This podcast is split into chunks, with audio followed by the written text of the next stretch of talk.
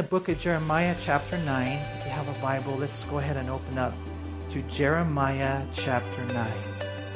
Now, there's a lot of churches out there that don't teach through the Bible. You go to their church, and pretty much the pastor says whatever he wants. Oh, yeah, the Lord's telling me to teach this today and that today. Well, how do you know it's the Lord? You know, that's one of the things I love about Calvary Chapel that God instilled within our hearts is that you just teach through the Bible. You don't, you don't, you don't, you don't, you don't miss things. You don't hop over everything. We're in a tough book, to be honest. The book of Jeremiah is a tough book to, to, you know, to teach. But doesn't the Bible say that all Scripture is inspired by God and given by inspiration of the Holy Spirit? and is profitable for doctrine, reproof, correction, and instruction in righteousness, that the man of God may be complete, thoroughly equipped for every good work. And so, you know, praise God that you guys would come on a midweek service. And praise God that you would come for the book of Jeremiah. That's really, really cool. I'm proud of you. I think God's going to give you some extra points for tonight. I really do, man. Jeremiah chapter 9. Any of you guys ever heard of that book, Halley's Bible Handbook? Some of you guys have, right? It's a cool little handbook and it gives a little bit of information on every chapter of the Bible. You know, when um, the Jesus movement started, that was one of the things that Pastor Chuck would give to the people. If they became a Christian, he would give them that little Bible companion. It's called the Halley's Bible Handbook. And I, I want to begin by reading a quote from him on this chapter. He, he said this Jeremiah, a man of sorrows in the midst of a people abandoned to everything vile, wept. He wept day and night at the thought of the frightful impending retribution.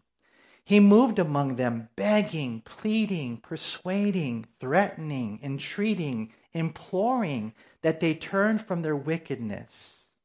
But it was all done in vain. Have you guys ever heard this? Here's a man, think about it, you guys. He has a ministry for 40 years, and not one person got saved. That's crazy, huh? You know, but he was uh, the Lord's prophet, but he's also known as the weeping prophet. Let me ask you guys a question. When was the last time you wept over sin? You know, I think that when you're filled with the Holy Spirit, you will weep over sin. You know, some people weep over the consequences of sin, but rarely do we see people weep over sin or what happened to that individual over there, man. And they were so, you know, strong in the Lord at one time, and now they're nowhere to be found. And we kind of look and shrug our shoulders and we continue with our, you know, our Christianity, and we're not weeping for the brother when we should be. That's how you kind of know you're, you're filled with the Holy Spirit, man, because the Lord begins to, those tears begin to fall. And we should weep, you know, because our nation, you guys, is in big trouble. And even the church. You know, I wonder, you guys, sometimes, man, and I got to be honest with you, as I'm going through this study, I'm like, Lord, are these people really saved? You know, I'm, not everyone who comes to church is really saved. Even in Bible college, they're not all saved. Because you can tell when a person's saved. You can tell. Because they love the Lord and they love people and they love His Word and they love to pray. And you can tell because when you talk to them, you want to know what they talk about? They talk about the Lord. But sometimes you got people coming to church, and for whatever reason, man, that's like they're not really interested in talking about God. Let me tell you something. If you're saved, you're a miracle. You're a miracle, man, because you were dead in your sins, but now you understand the Bible. You were dead in your sins, and now you have this relationship with God. As I read through the book of Jeremiah and I'm just looking more at life and I'm seeing people, I just, Lord, it's a, it's a miracle when someone gets saved. Only God can save a person. I mean, you might be the best talker, you might be eloquent, whatever. You got all the words and you put them all together. I don't care. That none of that can save anybody. The only one that can save is God. And if you're here tonight and you don't know whether or not you're saved, I pray that tonight you would settle that. that tonight you would put your faith in Jesus Christ because he died for you on a cross and he rose again. But you have to choose to follow him, you know, to make him the Lord and Savior of your life. And so this is what Jeremiah is dealing with. He's dealing with some people that, you know, they don't want to listen. And so look at verse 1, Jeremiah chapter 9. He says, If only my head were a pool or like a fountain of water, and my eyes a fountain of tears. I would weep day and night for all my people who have been slaughtered. Now, I've been doing the New Living Translation in the midweek services in case you just got lost right there. and it's kind of cool because it's a simpler version, and I'm noticing that the young people like it. Okay, so we're doing it for them because we want to help them understand, right? And, and so, right here, Jeremiah is just saying, you know what? I wish that I had like waterworks. I wish I could just cry all the time because of what's going on. The grief caused Jeremiah to wish his eyes would become this fountain of tears so he could weep continually, day and night, for the people who would die. Now we'll see it again later in Jeremiah 13, verse 17, or Jeremiah chapter 14, verse 17, how this guy would cry, man. He would cry. You know, Pastor Rawl, he, he when he was younger, he would never cry. You know, and because some people are like that. You know, I don't know if you had a dad, you know, who told you it's not, it's not, you know, don't cry. If you're a man, you shouldn't be crying. You know, because sometimes people have that mentality. And yet Jesus wept. When he was looking over Jerusalem and he said, Oh, Jerusalem, Jerusalem, how I got, wanted to gather you together under my wings like a hen gathers her chicks, but you were not willing. And he was weeping over Jerusalem. You know, if you don't cry, Pray that the Holy Spirit will touch your heart and you'll begin to, to shed those tears that are necessary because there are people dying. There are people heading for hell on our watch. On our watch. It's happening right in front of our eyes. And so Jeremiah says, you know what would be appropriate right now if I just kept crying? I just kept crying. You know, Warren Wiersbe said most people want to stop their weeping but Jeremiah wanted to weep more because he was so burdened for the people. But, you know, it's interesting, even though he loved them, he cared for them, he cried for them with compassion, one thing's for sure, he didn't love their sin. He hated their sin. And we see uh, in verse 2, he says, Oh, that I, that I could go away and forget my people and live in a, in a traveler's shack in the desert for they are all uh, adulterers, a pack of treacherous liars. My people bend their tongues like, like bows to shoot out lies. They refuse to stand up for the truth. They only go from bad to worse. They do not know me, says the Lord. You know, he wants to cry because he cares so much for them, but at the same time, he wants to split. You know, think about it. If you're a pastor or a prophet and you're sharing with the people and nobody's listening, nobody's listening. So he said, You know what? If it were up to me, I wish I could just go away and live by myself and get away from all this. But he couldn't because he was called by the Lord to be there with the people. He wanted to escape, but he couldn't run away. You know, and he was just nauseated by the way that the people were superficial, by the way the people were liars. It says they were adulterers and a pack of treacherous liars. You know, and, and I was thinking about this today, and, you know, I think probably what he's talking about when he says, My people are liars, it could be legitimate church people who are, you know, maybe backslidden or struggling or just carnal Christians. It could be sometimes, like sometimes you see the athletes, they say they're Christians, but then you see them drinking and doing all that stuff. Next thing you know, they're busted, they got someone pregnant. Because, you know, it's one thing to say you're a Christian, it's completely other thing to, to be one. And so maybe that's what he's referring to that, that, that they're liars. But there's more to it because they're doing damage with their tongues.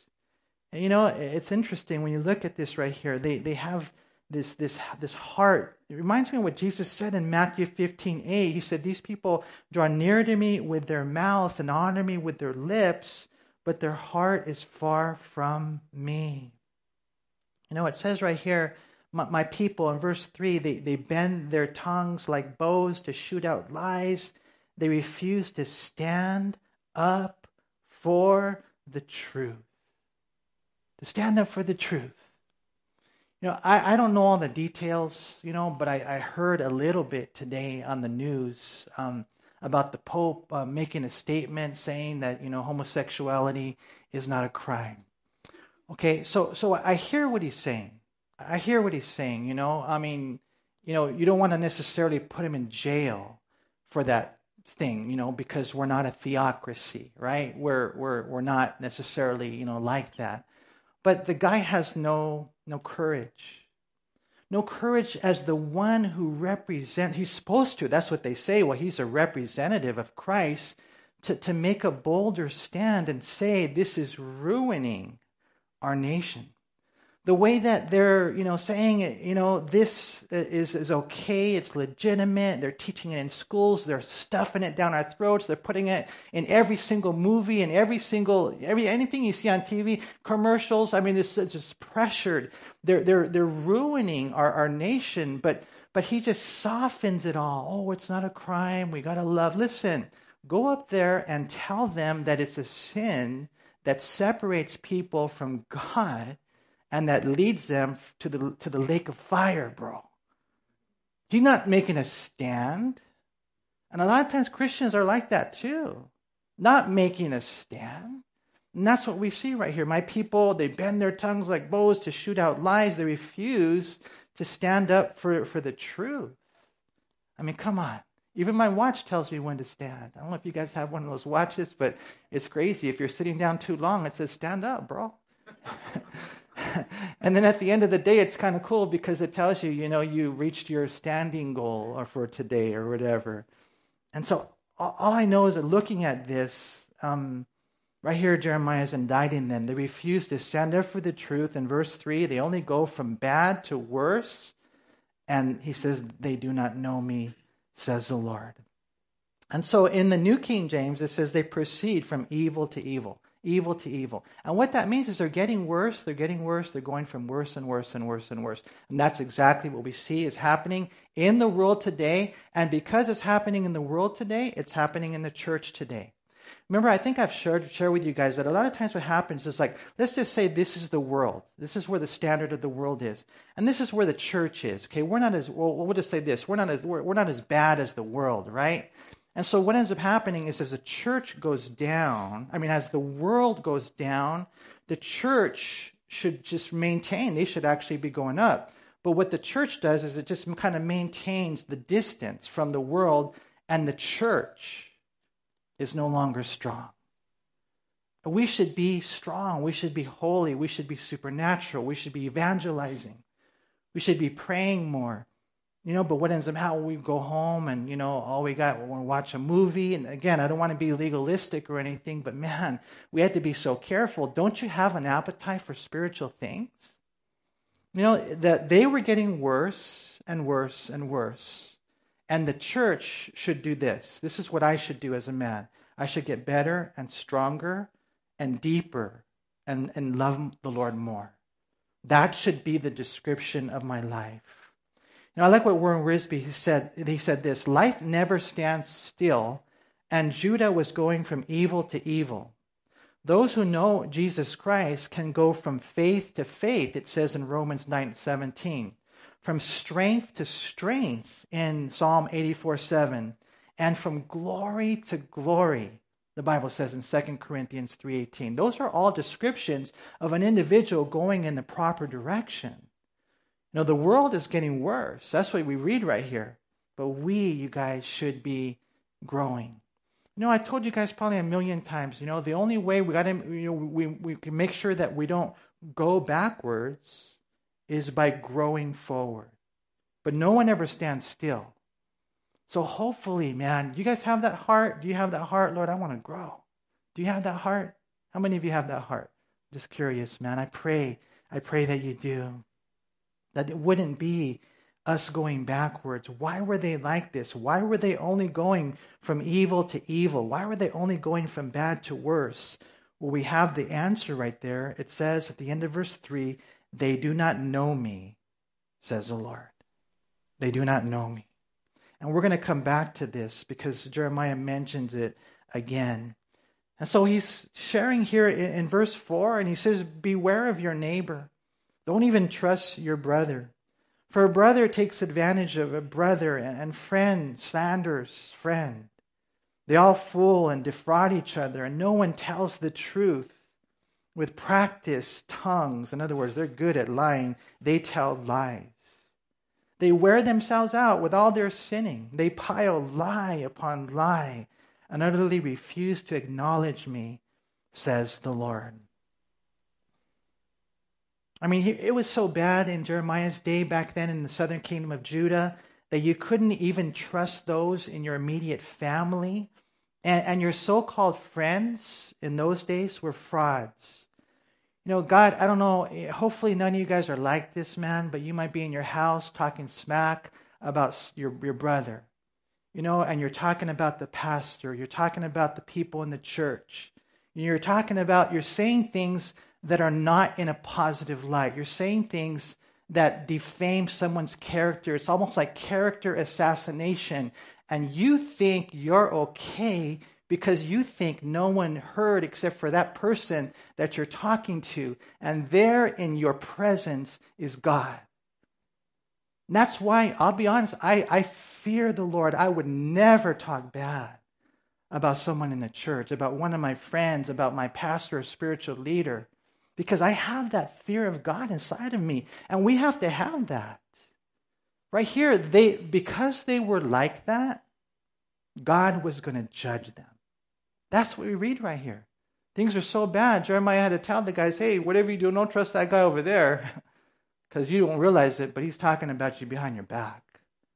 You know, I may not see it, you may not see it, but does God see it? Yeah. And that's why for me, I mean, I always pray, Lord, let the, the words of my mouth and the meditation of my heart be acceptable in your sight, Lord. Not even in my heart. I don't want to do anything bad. You know, I don't know if you've ever met someone who's good at telling lies. Some of you guys used to be that way before you were Christians, huh? Don't you thank God that you get convicted if you, you know, are tempted to tell a lie you don't? I mean, praise God that we don't do that. Lies are the language of Lucifer, the dialect of the devil. Always be honest, you guys. Lies absolutely destroy communication. You know, it's interesting right here in the New Living Translation. It says in verse 5 they all fool and defraud each other. No one tells the truth with practiced tongues, they tell lies and they wear themselves out with sinning. And, and so, in looking at this, it's interesting. It, reminds me of Ephesians six sixteen, where it says that the enemy he uh, he throws those fiery darts, those flaming arrows. That's kind of what those lies are. And, and so we read here in verse six again, uh, the latter portion, that they utterly refuse to acknowledge me. So here again, how many of you guys, I'm curious, how many of you have the New Living Translation? If you would raise your hand. Okay, some of you do because you guys are hanging out with me. Okay, all right, that's cool. How many of you guys have the New King James Translation? Okay, well, so most of you do because that's where we came from. Okay, cool. So in the New King James, again, it, it says they do not, they refuse to know me, huh? And so earlier we read the reason they're doing what they're doing because they don't know me. And right here in the New King James says same thing. They refuse to know me. And that's, that, that's the reason, you guys. That's why we see a lot of things going on in the church. And you're wondering, why is it that they look like a zombie? Why is it that they don't have that sparkle in their eye? Why is it that they don't seem interested in spiritual things? They would much rather do something else. Why is that? It's because they're not saved. And, and if that's you, to be honest, man, you got to have a fear in your heart. Because if you die in your sins, you won't go to heaven. I mean, this is the reason why they were doing what they were doing. The Lord says, because they don't know me. And this happened, and it's crazy how it can happen after uh, generations of God's goodness In Judges chapter 2, verse 10, it says, When all that generation had been gathered to their fathers, another generation arose after them who did not know the Lord nor the work which he had done for Israel. They, they did not know the Lord and all that he'd done. 1 Samuel 2.12, it says, And the sons of Eli were corrupt. They did not know the Lord. And these were the guys that were sleeping with the women in, in church. Why? Because they didn't know the Lord. These are the guys that were stealing from the offering. Why? Because they did not know the Lord.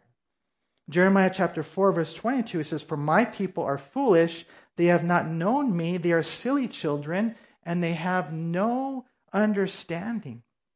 They are wise to do evil, but to do good they have no knowledge. And that's an interesting verse right there because he calls them my people. And so there's an aspect where someone are not, some are not saved, but there's also an aspect where the church, maybe they're saved by this, maybe you're here and you're one of those, you're, you're saved by the skin of your teeth, but you're, you're, you're in the wrong place in your life because you don't really know the Lord the way that you should. You know, this is uh, what it's all about. Remember what Jesus prayed in John 17, 3? And this is eternal life, that they may know you, the only true God, and Jesus Christ, whom you have sent. And so, you know, when he's talking about right there that salvation is knowing the Lord, that's what salvation is. But Jesus said in Matthew 7 22 and 23 that many will say to me in that day, Lord, Lord, have we not prophesied in your name, cast out demons in your name, done many wonders in your name? And then I will declare to them, I never knew you. Depart from me, you who practice lawlessness. So I always trip out on that verse. I don't know if you guys do. Man, this is a, a, a, verse that just blows me away because you guys got you got guys that are prophesying in Jesus' name. You got guys that are supposedly casting out demons in Jesus' name. They're doing miracles or wonders supposedly in Jesus' name, but Jesus didn't know them. And how, how can we tell? And, and the answer is because they didn't have the fruit. You know, the Galatians 5, 22 and 23, when you look at that, or just, you know, the fruit of love, the fruit of righteousness, they didn't have it. Their life didn't match up. It's one thing to be involved in ministry. Anybody, God can use a donkey, God can use a jawbone of a donkey. That doesn't mean you're saved. You will know them by their fruits. You know, if you know the Lord, the thing is for us, because I know most of you here do, then you want to know him more, right? Philippians 3:10 after 30 years of ministry Paul said that I may know him and the power of his resurrection and the fellowship of his sufferings being conformed to his death. I just want to know the Lord more. 2 Peter 3:18 to grow in the knowledge of our Lord and Savior Jesus Christ. And that's what we should have in our hearts. But these guys they didn't know the Lord. And so God had to deal with them. Even though, as I mentioned last week, they weren't meant for punishment, but they did it to themselves. And so God was forced to discipline his children as a means of purification for the nation. Look at uh, verse 7. It says, Therefore, this is what the Lord of heaven's army says See, I will melt them down in a crucible and test them like metal. What else can I do with my people? For their tongues shoot like poisoned arrows. Those are those darts I was talking about earlier. They speak friendly words to their neighbors while scheming in their heart to kill them. Should I not punish them for this, says the Lord? Should I not avenge myself against such a nation? And so we're definitely, you know, being reminded in the book of Jeremiah of that thing called divine discipline, right?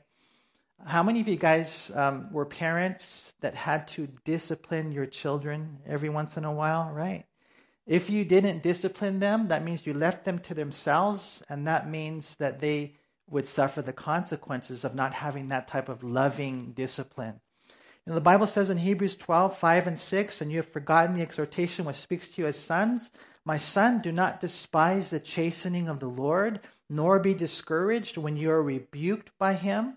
For whom the Lord loves, he chastens and scourges every son whom he receives. And so these were his people, these were his children. So God says, I'm going to have to deal with them. He won't neglect them, He doesn't leave us to ourselves. He wants the best for us. And the cool thing is this that He never gives up on us, you guys. You know, if you're here today and your heart is cold, if you're here today and your heart is distant, then guess what? Don't worry, God will get you. God will give you a trancazo. God will deal with you in some way, somehow, to get your attention if you don't want to just listen to the straightforward voice of the Holy Spirit. You know, God will deal with you. You know, it's interesting. If we're bearing fruit, the Father prunes us, so we'll bear more fruit.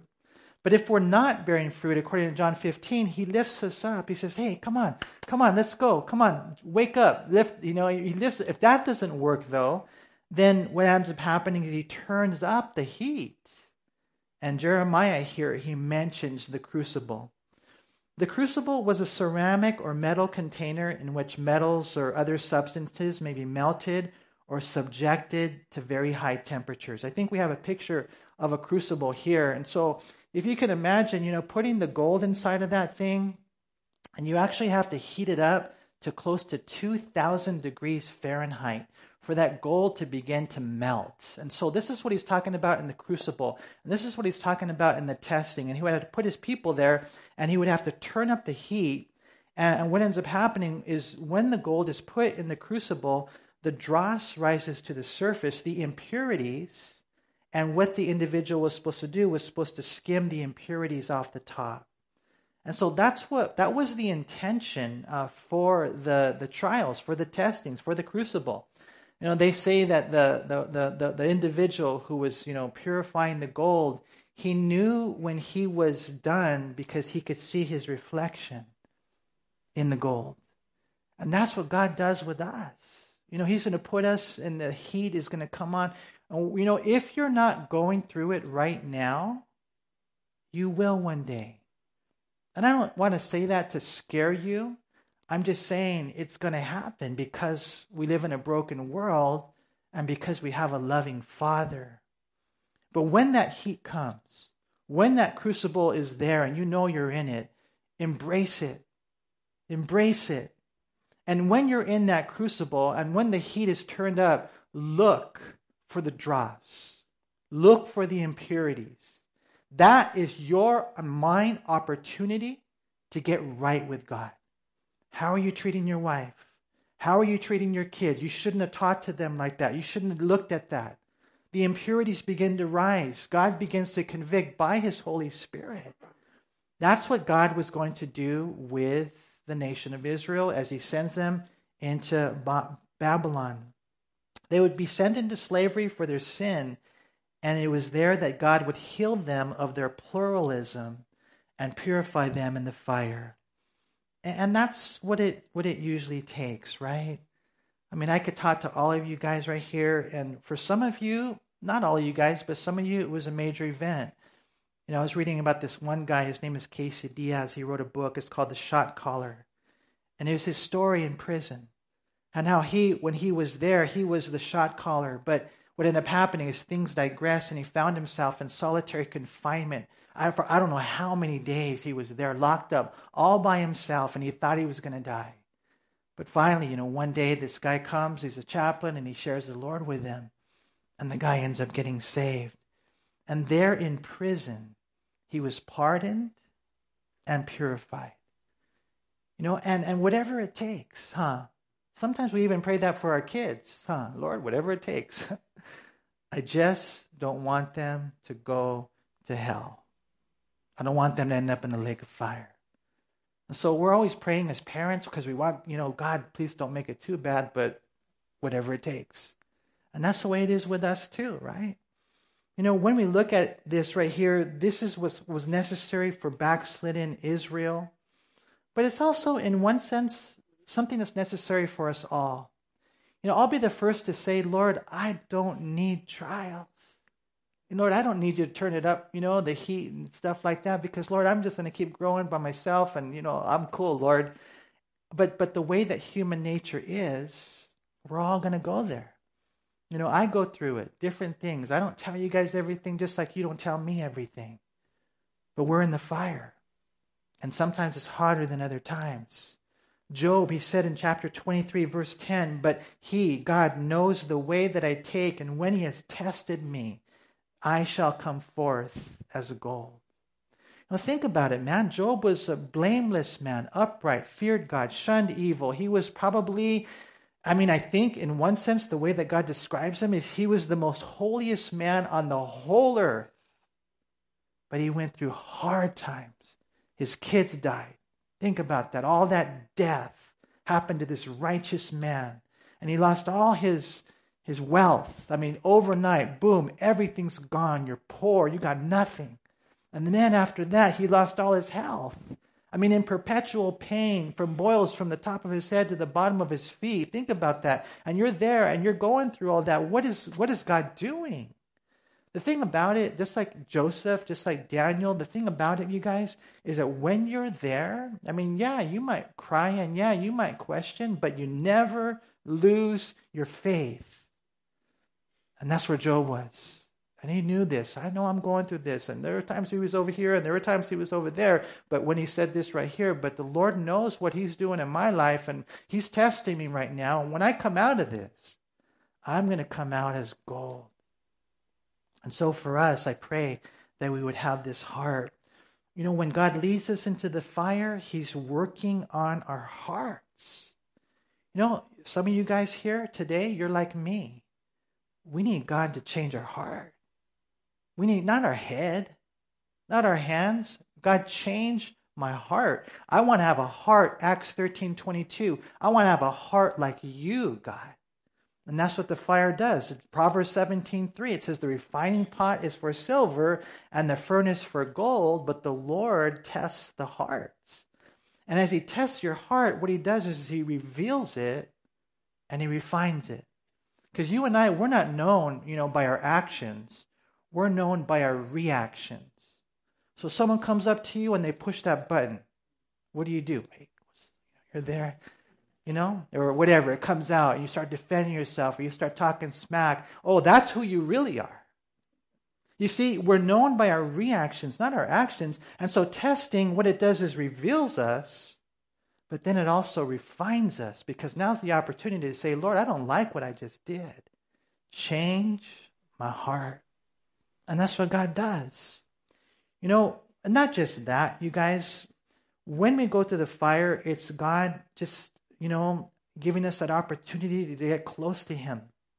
When you're in the fire, you know, that's why James says, Count all joy when you fall into various trials, knowing that the testing of your faith, it produces endurance. I want to just encourage you, because if you're not there right now, some of you guys are, but you will be one day. When you're there in the fire, Look for Jesus because he's there. You know, we read that in the book of Daniel, chapter 3, when he was there in the fire. And what ended up happening was it was a witness to the king, Nebuchadnezzar. And he said, Hold on a second. Didn't we just throw three guys in there and they were all bound up and now they're just walking around free and there's someone else in there and he looks like he's the Son of Man? Yeah, that's what happens. We're not alone in the fire. You know, here we see in the book of Jeremiah um, they weren't being pruned, they were being punished. And, and God, through Jeremiah, was weeping for them. Look at verse 10 I will weep for the mountains and wail for, for the wilderness pastures, for they are desolate and empty of life. The lowing of cattle is heard no more, the birds and wild animals have all fled. I will make Jerusalem into a heap of ruins, says the Lord. It will be a place haunted by jackals the towns of Judah will be ghost towns with no one living in them. You know, right here, the Lord's just weeping simply because of what's going to happen in their season of unnecessary suffering. You know, when we're looking at this, you guys, I know for sure that it's not just Jeremiah stating, hey, this is what's going to happen, like it's your fate what we're seeing right here is he's saying, This is what you want to avoid. So let's get our hearts right. That's what he's saying. Know, Isaiah 55 6, it says, Seek the Lord while he may be found, call upon him while he is near. You know, we, we have this window of time. You guys coming in even on a Wednesday night, man. I, I as a pastor, as a Christian, as a friend, my desire is that every single one of you guys would discover your calling in life and that you would embrace it and that you would fulfill it, man. That's what our desire is. But you're going to have to seek the Lord. You know, and if we mess around and we come in and we go there and we're not really, you know, serious about the Lord, we might miss that opportunity, you know? And that's why Isaiah says, Seek him while he may be found. I like Psalm 32, 8 and 9, where the Bible says, I will instruct you and teach you in the way you should go. I will guide you with my eye. He said, Do not be like the horse or like the mule, which have no understanding, which must be harnessed with a bit and bridle, else they will not come near you. And so basically, what that verse is saying is that I have a plan for your life, and I will lead you and guide you with my eye, God says. Now, I mean, I bet, I bet I could talk to any of you guys here, man, and you would say, That's all I want. That's all I want. I just want God to guide me. And the way you should go, I will guide you with my eye. But listen, don't be, be like the horse. Don't be like the donkey. Don't be like the stubborn mule. They won't come near unless I force them. God is saying, no, don't be like that. Come near so that I can lead you. And I've got these plans for your life that are amazing. That's all he's saying. You know, right here at Jeremiah, you know, he uses some pretty tough words in, in verses 10 and 11. Words like desolate and empty and wild and ruined, haunted. I mean, what happens to people? You guys are still hanging in there, thank God. If you're here hanging by a thread, man, let's get stronger. But, you know, thank God. But there are many who haven't come back. There are many who are no longer walking with the Lord. And these words might describe their life. You know, more than likely, what was happening, because sometimes you get people, and you guys probably talk to people, and they think they're too smart. You know, they think they're too good. They don't need, you know, what you're sharing with them. Right here in verse 12, he kind of deals with that. He says, Who is wise enough to understand all this? You know, who has been instructed by the Lord and can explain it to others? Why has the land been so ruined that no one dares to travel through it? The Lord replies, This has happened because my people have abandoned my instructions. They have refused to obey what I said. Instead, they have stubbornly followed their own desires and worshiped the images of Baal as their ancestors taught them. You know, why is this happening? I mean, can't they they were all thinking they're all wise, but they couldn't figure it out. I pray that would never happen to you, where one day you're at the end of your life and you like be really like, man, I blew it.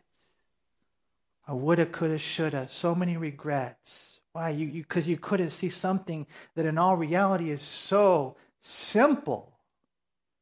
You know, basically what Jeremiah says, I promise you, you're going to ruin your life. You will ruin your life if you do your own thing, but I'll bless your life if you don't abandon my word. That's what he says right there. You know, these people, that's a heavy word. In verse 13, this has happened because my people have abandoned my instructions. And, you know, we see it in, you know, an individual when they're no longer reading the word, they don't have a desire for the word. I know it's so cool. Sometimes I talk to people, and, you know, after service, some are sleeping, and that's okay because maybe you're tired. But others come up after the service and they're just like, wow, thank you same word going out, same seed, same sower, because the sower is Jesus, but the soil is different. And there are those that are sleeping, and there are those that are hungry. And that's what we see right here. They, the people, they weren't really interested. They had abandoned the Word of God. I love it talking to brothers, and sometimes brothers are sending out text messages, and you can tell by their text messages that they love the Bible. They love the Lord, and if you love the Lord, you're going to love the Bible. But you know, we see it in, in, in, the world that we live in. They took away the Bible out of church, I mean, out of schools. And then, you know, they took down the Ten Commandments from government, you know, um, places. And what has happened to our nation since then in the last, you know, 50 years? And so, what ends up happening if you leave the Bible? What ends up happening if you leave God's Word? Well, because of the way that we're wired, we need to have some kind of system, some type of philosophy, some sort of faith. That's just the way that we're wired. I mean, you can talk to anybody out there, you know, President Biden, what does he think? You know, LeBron James, what does he think? You can talk to any of these actresses. You know, I wonder, you know, what, what this famous singer, you know, what her, she has to have some type of philosophy, some type of faith that she builds her life on. If you don't have the Bible, you're going to have something else. And for them, they regressed back to the God of the land that they live in, and that was the God of Baal. Baal is found over 200 times in the Bible, known as the god of rain and fertility. He portrayed he was portrayed as a bloodthirsty god and highly sexual. And so the erotic element in Baal worship was intended to stimulate the god. And so you you it's kind of cool cuz like some people will be like this is basically the way it works. I like that religion. I like that because the way that we worship God is we go to the temple and we hire a temple prostitute. And that's how you worship God. And so some people are like, yeah, I'm interested in that type of religion. Because uh, a lot of times, even in the church, you know, people are not pure. Wait on the Lord. Wait until you're married. And when you're married, stay, stay faithful to your spouse. But here we see, you know, they were worshiping Baal because they believed that that activity then stimulated Baal and Asherah to do their thing, and then that would then produce rain, and that would produce children. And it was just a crazy thing that God's people uh, fell under. Now, when you look at it, it happened early. For example, in the Numbers chapter 25, they engaged in this activity. And then later on, under Ahab and Jezebel, Baal uh, worship dominated the northern kingdom of Israel. You guys remember that prophet Elijah in 1 Kings 17? He bursts onto the scene and he you know, proclaims war against Baal. And he did a great job, but he did not eliminate the demons from the land. Because you might take it out and you might kill their prophets or you might take away the statues, but the, the big question is is, it, is their heart pure? You know, do you have it in your heart? Every guy is a guy, right? And so I don't know how it is for girls, to be honest, but I think every guy would say, if he were honest, I struggle with lust. Every guy does. And so here's what happens, men that if you feed that hunger, it will only get worse. And you're going to find yourself drawn to things. But if you feed the, the spiritual man, and what ends up happening is, you, you know, you, you, sometimes you can't help but seeing a pretty girl or whatever, she's dressed a certain way, and your eyes will bounce because you love God. But other guys, they're, they hey, second look. Jesus said that's the one that gets you in trouble. And all I'm saying is this that, you know, you can take away the statue and you can say, well, I don't worship Baal, but remember, the heart of it was a sexual impurity. And they're still worshiping Baal today. No, men, we have to be pure. We have to be pure because God, just like I was saying earlier, He hears those conversations in your, in your house. When you're talking about somebody or wherever it is, the, the, the things you're saying, He hears that and He sees what you see. I'm sure it's the same for the ladies. But for us, right, that was the problem. They were back in that place. And so Jeremiah warns them in verse 15 so, so now this is what the Lord of heaven's armies, the God of Israel, says Look, I will feed them with bitterness and give them poison to drink. I will scatter them around the world in places they and their ancestors never heard of, and, and even there I will chase them with the sword until I have destroyed them completely. I remember one time I had a gang that was after me, and it was an interesting season of my life. I guess I got mixed up with the wrong girl. And so, you know, they were after me. He was a former girlfriend of one of the gang members. And so it was weird, you know. So let's just say a guy or a gang is after you. You know, does that change anything? Some of you guys are, are courageous. You're like, absolutely not. I'm packing or whatever it is. You know, I don't know how it is. Self defense, right? But, you know, that's, that's if, the, if a guy says he's after you, or if a gang says he's after you, that's one thing. But if God says he's after you, you better be shaking in your boots. And that's what was happening right here. God says, I'm going to scatter you, and then even when you get there, I'm going to come after you, and there's going to be a sword there. See, this study is intended to eliminate the unnecessary suffering in an individual's life because they choose not to obey God. That's all this study is. My prayer is rather than experiencing that type of heartache, that you would experience the victory that God has for you. God says here, uh, I'm going to chase them with the sword. Verse 17, this is what the Lord of heaven's army says. Consider all this and call for the mourners. Send for the women who mourn at funerals. These are professional mourners. Quick, begin your weeping. Let the tears flow from your eyes. Hear the people of Jerusalem crying in despair. We are ruined. We are completely humiliated. We must leave our land because our homes have never been torn down. I mean, think about what God would feed them with this bitterness. Um, in the New King James, it uses the word wormwood, which was a metaphor in the Old Testament for extreme sorrow and divine judgment. And that's what they would be facing. You know, in Revelation 8:11, wormwood is symbolic of that star that falls and kills millions by poisoning earth's waters. And God says, this, this is your future. Jeremiah, as he's talking to them, he's warning them. You know, God here wouldn't eliminate his people, he wouldn't eradicate the Jews, but he would humiliate them. You know, and I, I was thinking about this, and, you know, I got to be careful with the things that I say, you guys. But as a pastor, like I think about these pastors that f- have fallen and I was thinking about this one pastor. He, he was pastoring a church of 6,000 people that would come um, every Sunday. The sanctuary, I'm sorry, the sanctuary seated 6,000 people. It was the biggest Calvary chapel out of all of them. He was gifted. Um, I thought he was anointed. I mean, just amazing, man. But I don't know what it was. I just sometimes I get these questions like, Lord, do these pastors that do this kind of stuff, like that one over there who was sleeping with his boyfriend's, with his, with his son's girlfriend. I mean, did he know the Lord?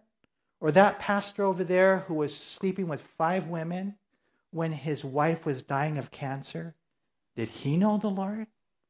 You know, this one over here who was having a, an affair with the secretary, and so his son was so disillusioned by it that one day his son comes knocking at his father's door. The father opens up the door and he kills himself right in front of his father. The son does. I mean, these pastors, do they know the Lord? You know, and then so here's this guy so gifted. But, you know, again, pornography, sexual sin. And so, you know, today I was just wondering, whatever happened to that pastor? And I went online and I found him. Believe it or not, I found him and he was, you know, working for some advertising agency.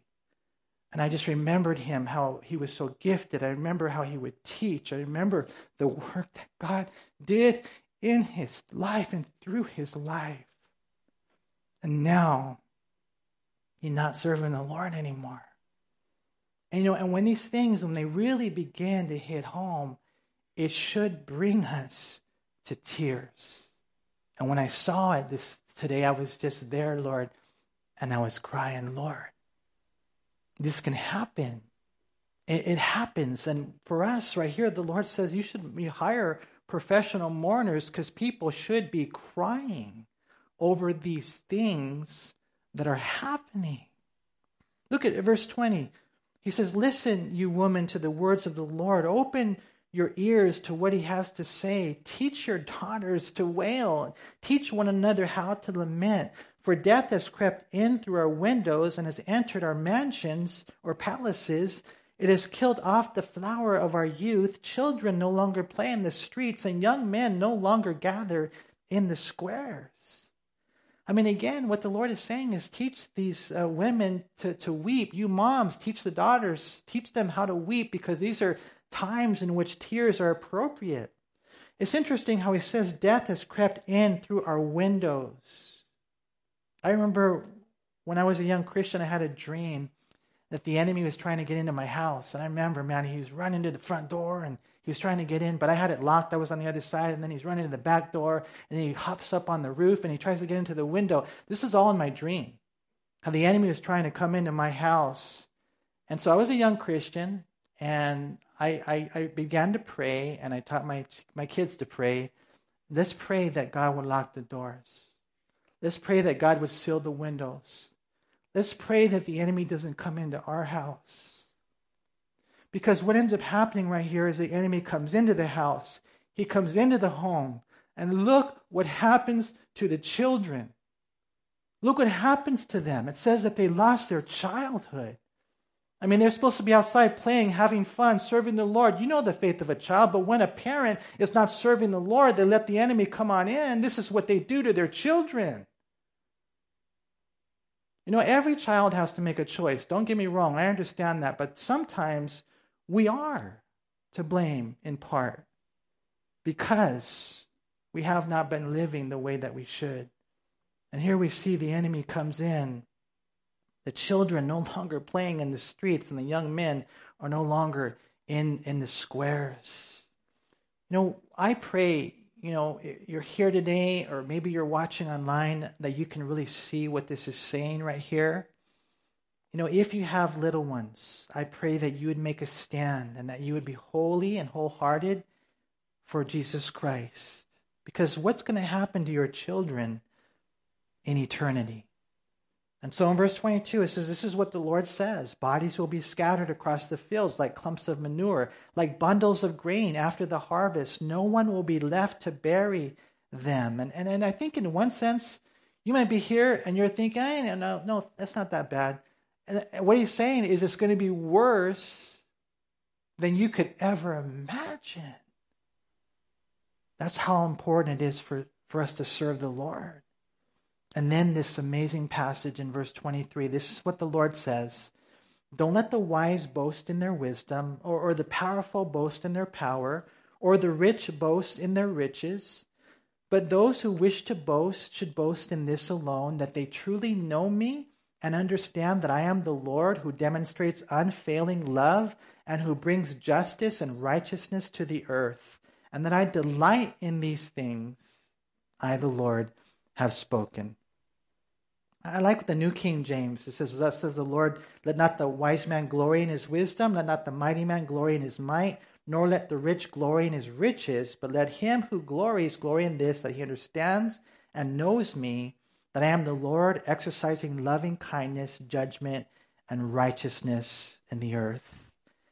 And so basically, the, the, the three things that he mentions, I like the way Warren Wiersbe categorizes it. He says, uh, it's not our minds that we should be boasting about. It's not our might or power that we should be boasting about. It's not our money that we should be boasting about. No, it's just the fact that we know the Lord. Can I ask you a question tonight, man? Do you know the Lord? Do you really know the Lord?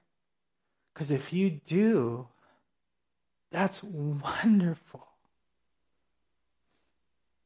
That's a miracle that you know the Lord. And that's all you have to have in your life. He'll take care of everything else. You know, don't boast in, oh, well, I've got, you know, this kind of intellectualism, you know, or don't boast in the fact that, you know, financially secure. Don't boast in the fact that you're powerful. No, you're strong. No, all you need to boast in is in the fact that you know Him that you have a personal relationship with Him. Praise God. And Paul later on in Galatians chapter 6, the only thing he says I'm going to boast in is in that cross of Jesus Christ, where all my sins were nailed there. And when God looks at you because you're a Christian, He sees no sin. That's the only boast that I have. I can't come up here and boast, well, I'm a pastor. I can't come up here and boast, well, I've been a Christian for so long. I can't come up here and boast, well, I read the Bible or I pray or whatever it is that I think that I'm doing good. That, none of that. I fall short in every area of my life. The only thing I can boast in, it says in Galatians chapter 6, is in the cross of Christ. And so, some people think about the cross, they think it's silly. All I know is that salvation. I know that. And so we read in verse 25, it says, A time is coming, says the Lord, when I will punish all those who are circumcised in body but not in spirit the Egyptians, Edomites, Ammonites, Moabites, the people who live in the desert and remote places, and yes, even the people of Judah. And like all these pagan nations, the people of Israel also have uncircumcised hearts. Now, now there's the, the, the versions, they, they see it differently. Like the New Living Translation, it kind of basically says God's going to judge all these nations. You know, the... Uh, circumcised Jews and the rest of the nations as well. The New King James makes it sound like God is going to use these nations to judge the Jews. Either way, I know this. The world is going to be judged one day. As a matter of fact, I think it might be in Judges to read what it says there in verse 25 in the very beginning. A time is coming. A time is coming. Because Jesus so right here, the primary point is God is going to deal with the disobedient. That's what we see right here. The circumcision was symbolic for cutting away the flesh. There anything God's message today? Carnality, right? What he's talking about. You know, my prayer is that as this message goes out, that some for somebody maybe it might click because God's in it and they would change. You know, they choose to turn from their sin, to cut away the flesh, and escape the judgment to come. That's my prayer. So please, Lord, if you're here tonight and you want that, please, Lord, you just say this, please, Lord, come into my life.